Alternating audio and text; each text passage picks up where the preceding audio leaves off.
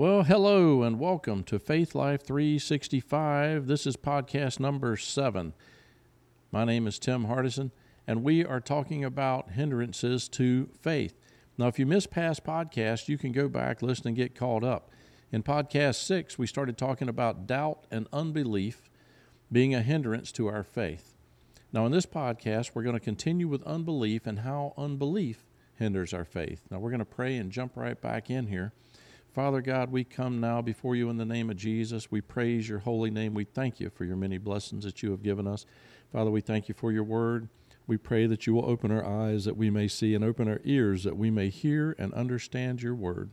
Father, renew our minds, give us knowledge, wisdom, and understanding. Grow our faith now as we hear and study your word. Amen and amen. All right, well, in the last podcast, we talked about doubt. Now, this podcast, we're going to be talking about unbelief. We defined unbelief earlier as unfaithfulness or distrust. Well, there's actually more than one kind of unbelief. See, unbelief can come from a lack of knowledge or ignorance, uh, receiving wrong or incorrect information, being taught wrong or incorrect information. Um, there's natural belief. You didn't see it, hear it, feel it, smell it, or taste it, so you just don't believe it happened. I mean, seeing is believing. Then there's choice. You make an educated decision to not believe. You've been given the correct information, you have all the knowledge, and you choose not to believe. You know, Thomas comes to mind here. He had all the correct information, but he chose not to believe Jesus had risen from the dead until he could see him with his own eyes and touch his wounds with his own hands. Now, when it comes to God's Word, when you have been given the correct knowledge and you choose unbelief, or you believe but you refuse to act on your belief, this becomes disobedience to the Word of God. And when you're disobedient, faith is not going to work. So now let's read. We're going to start with Matthew chapter 17, verses 14 through 20 from the King James. And when they were come to the multitude, there came to him a certain man, kneeling down to him and saying, Lord, have mercy on my son, for he is lunatic and sore vexed for oft times he falleth into the fire, and oft into the water. And I brought him to thy disciples, and they could not cure him. Then Jesus answered and said, O faithless and perverse generation, how long shall I be with you? How long shall I suffer you? Bring him hither to me. And Jesus rebuked the devil, and he departed out of him, and the child was cured from that very hour. Then came the disciples to Jesus apart and said, Why could we not cast him out? And Jesus said unto them, Because of your unbelief. For verily I say unto you, if you have faith as a grain of mustard seed, ye shall say unto this mountain, Remove hence to yonder place, and it shall remove, and nothing shall be impossible unto you. Now Jesus told the disciples they couldn't cast the demon out because of their unbelief. Now, there are versions that say because of your little faith instead of because of your unbelief.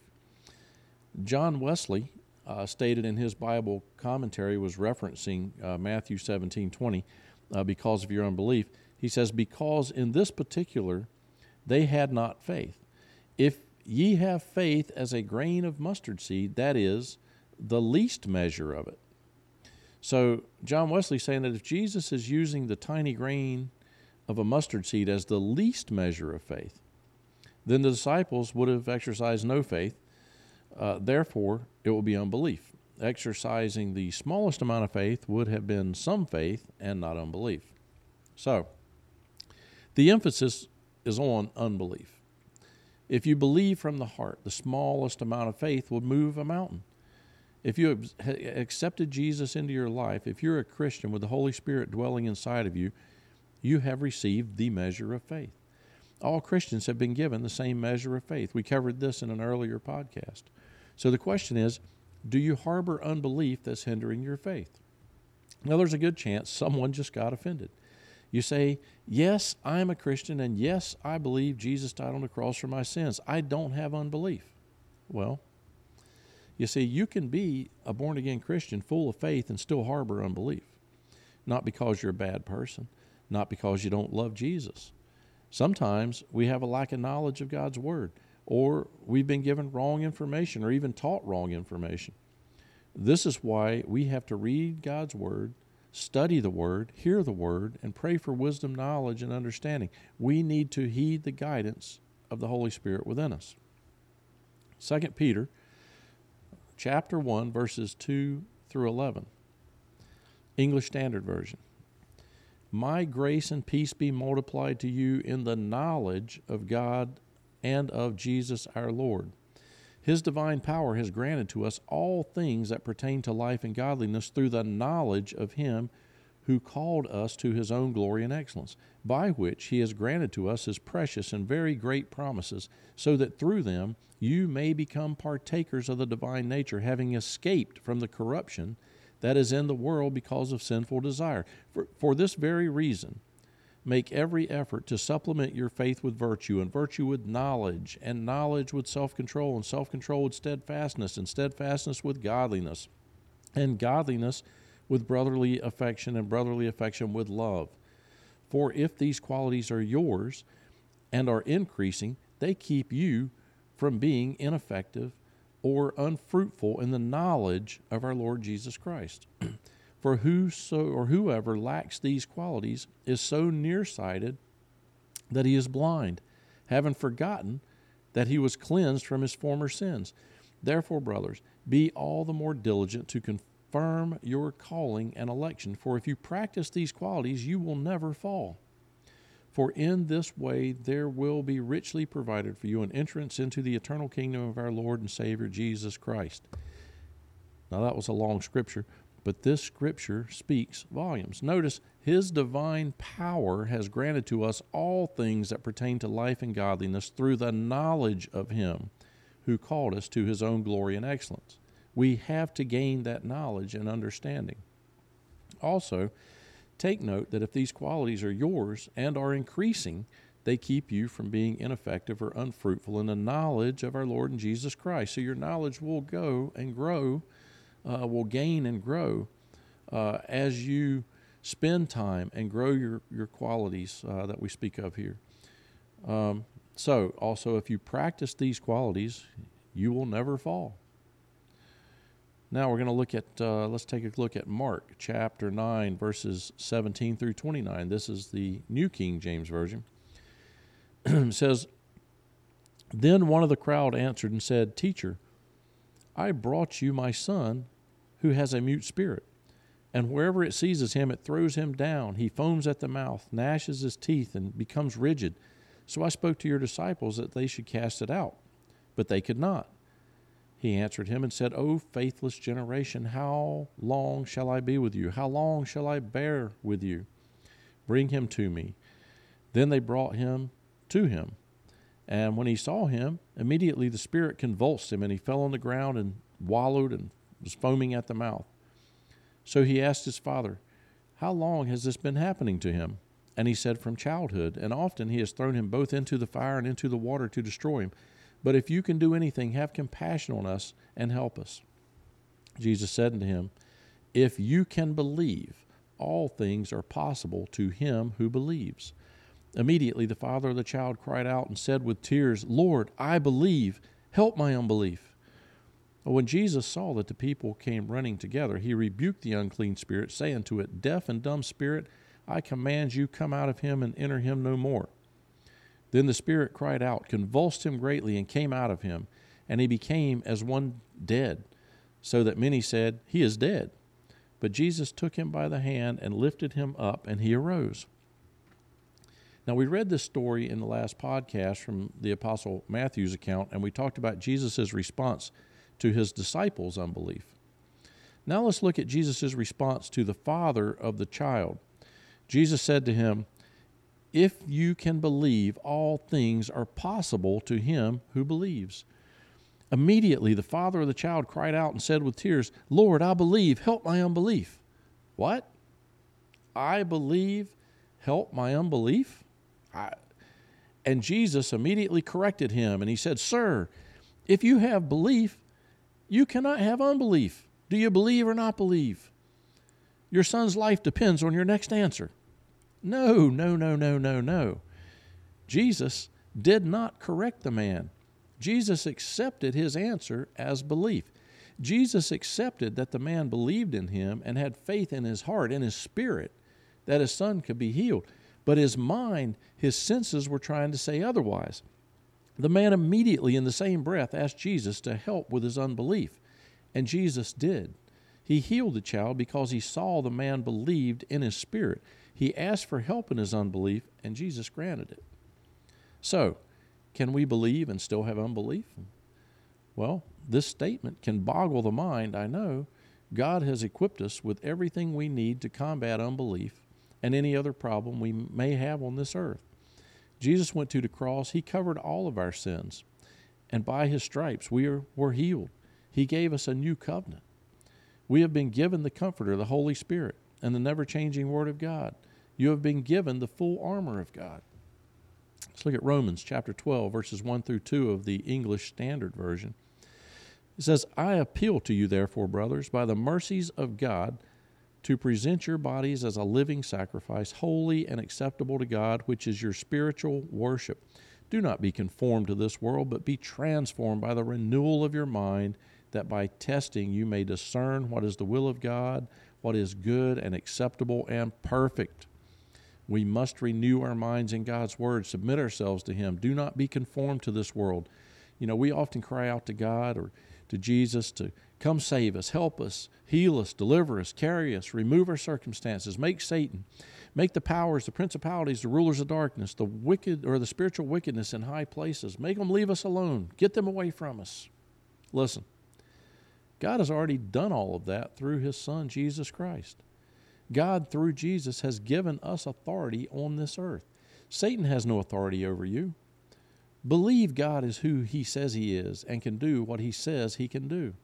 Believe that Jesus has defeated death, hell, and the grave for you. Understand this it is up to you, it is up to us to root out unbelief. The Holy Spirit's there to convict our hearts, our spirits, when we're living in unbelief and sin. But it's up to us to renew our minds in God's Word and root out the unbelief. We must take authority over the issue. See, we live under the new covenant.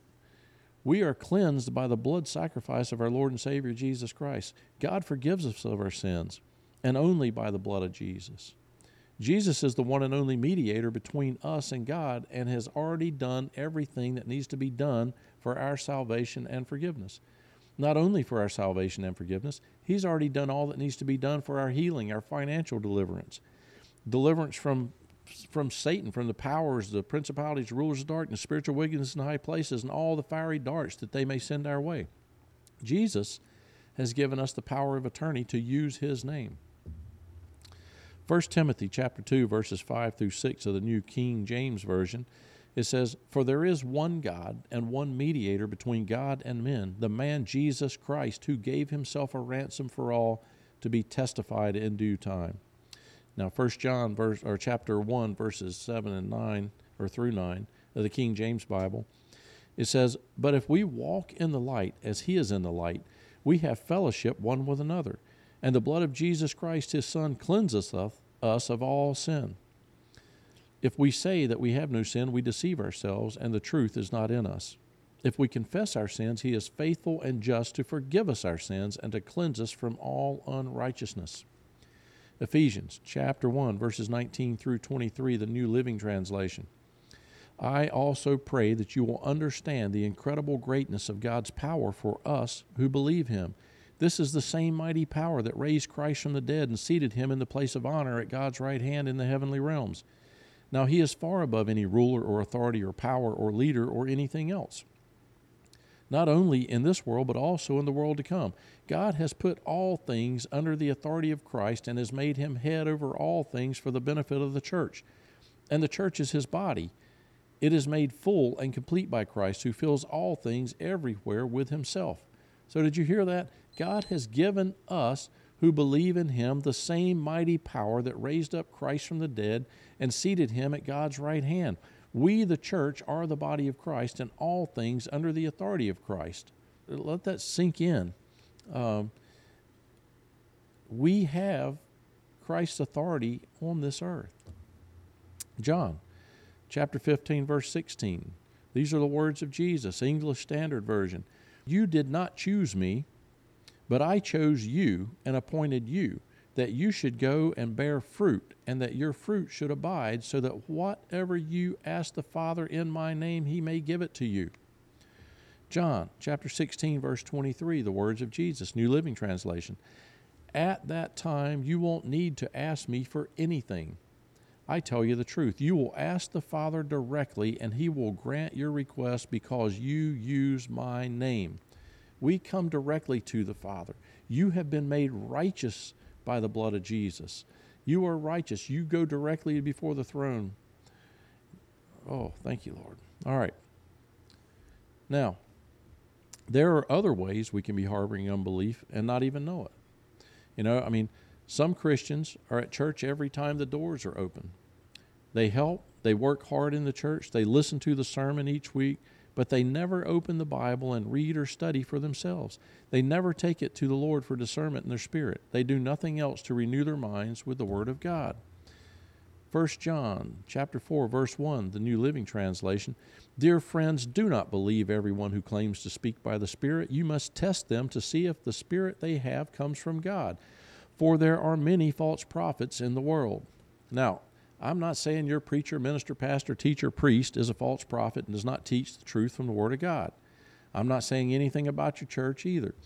I'm presenting God's Word. Listen, there are some churches that just seem to be the most awesome places ever. The people are super nice. They're family oriented. They help each, you know, they help each other. They're always there for, for each other and others in the community. Uh, they all seem to be good, wholesome people. They have tons of fun activities and do some really cool stuff but they're not teaching the Word of God. Some don't believe that Jesus is the Son of God and that He died and rose again. They may believe Jesus was a prophet or a great man, but they did not believe in the true Jesus in the Bible. The fact is, not all individuals standing in a pulpit are preaching the true Word of God. If this sounds familiar to you, maybe you're harboring unbelief because you've been given incorrect information, and this is hindering your faith or growth. Go to the source, read the Bible, and pray to God for discernment. Quite frankly, it's easy for us to harbor unbelief and not even realize it. You know, let's look at look at a simple example. I'm going to ask you one question. So, according to the Bible, what swallowed Jonah and kept him inside and alive for three days and three nights? All right, how many of you answered a whale? If you answered a whale, you're not alone, as many believe and teach this. But the Hebrew words used in the Bible actually say a great fish. A whale is not a fish. Many people tend to believe that whales are fish. The fact is, whales are not fish, they're marine mammals. Mammals, both land mammals and marine mammals, are warm blooded animals that breathe air, give birth to their young live, and they feed their babies with milk, which is typically produced from the mother's mammary glands. Sound familiar? Now, not to insult your intelligence, but yes, we humans are mammals too. Fish, on the other hand, use gills to extract oxygen from the water, allowing them to survive without ever needing to come to the surface. Most species of fish cannot survive above water because they do not have specialized lungs or organs that are necessary to breathe air. So, oftentimes, when we hear the story of Jonah, we are told he was swallowed up by a whale. Many Bible storybooks show a picture of a whale. Being as the Bible is the inspired Word of God, I fully believe that God, the creator of the universe, knows the difference between a mammal and a fish. But the problem is, some folks don't seem to believe that He does. You see, they need to justify the story by using something they can wrap their mind around. And the only thing they can possibly think of big enough to swallow a man and keep him alive for three days is a whale. Well, God's word said it was a great fish. Man can justify it in his mind and his senses by saying it was a whale. When we change the word of God to make it make sense to our mind, we're living in unbelief. Did you know that according to scientists, 71% of the Earth's surface is covered with water? Oceans make up 96% of that. And we have only explored approximately 5% of the oceans. Now, that in itself is almost unbelievable. But nonetheless, when you consider the vastness of the oceans, the great depths, and the fact that we haven't explored 95% of it, do you think there just might be a fish down there somewhere that could swallow a man and keep him alive for three days and three nights in his belly? Now, for the sake of argument, let's say there's not one. Do you believe that God, the creator of the universe, could have created one fish, just one, just for the purpose of swallowing Jonah and keeping him alive for three days and three nights. You see, if we believe in God and in His Son Jesus Christ, if we believe in His Word, we don't need to make up different versions of what God's Word tells us in order to satisfy our minds. We just make the choice to believe the Word. And it's a choice. We have to make a choice to believe. There are also many Christians, churches, and denominations that do not believe in all of the gifts of the Spirit. Again, I'm not saying they don't believe in God and His Son Jesus Christ. I'm not saying that they're not Christians. You know, most most certainly are and are certainly heaven bound. What I am saying is, is I believe they're missing out on much of what God has given us under the new covenant. You know, unbelief is keeping them from experiencing the fullness of these gifts that Jesus died on the cross for and gave us through the Holy Spirit. Again, oftentimes people will deny or find a way to explain away something in the Bible because they just can't fully get their mind wrapped around it or they just can't make good sense of it. This equates to unbelief.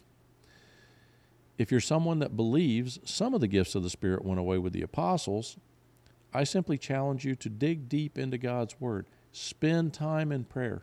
Fast if you need to, but seek, seek God's face on this issue, and He will give you an answer.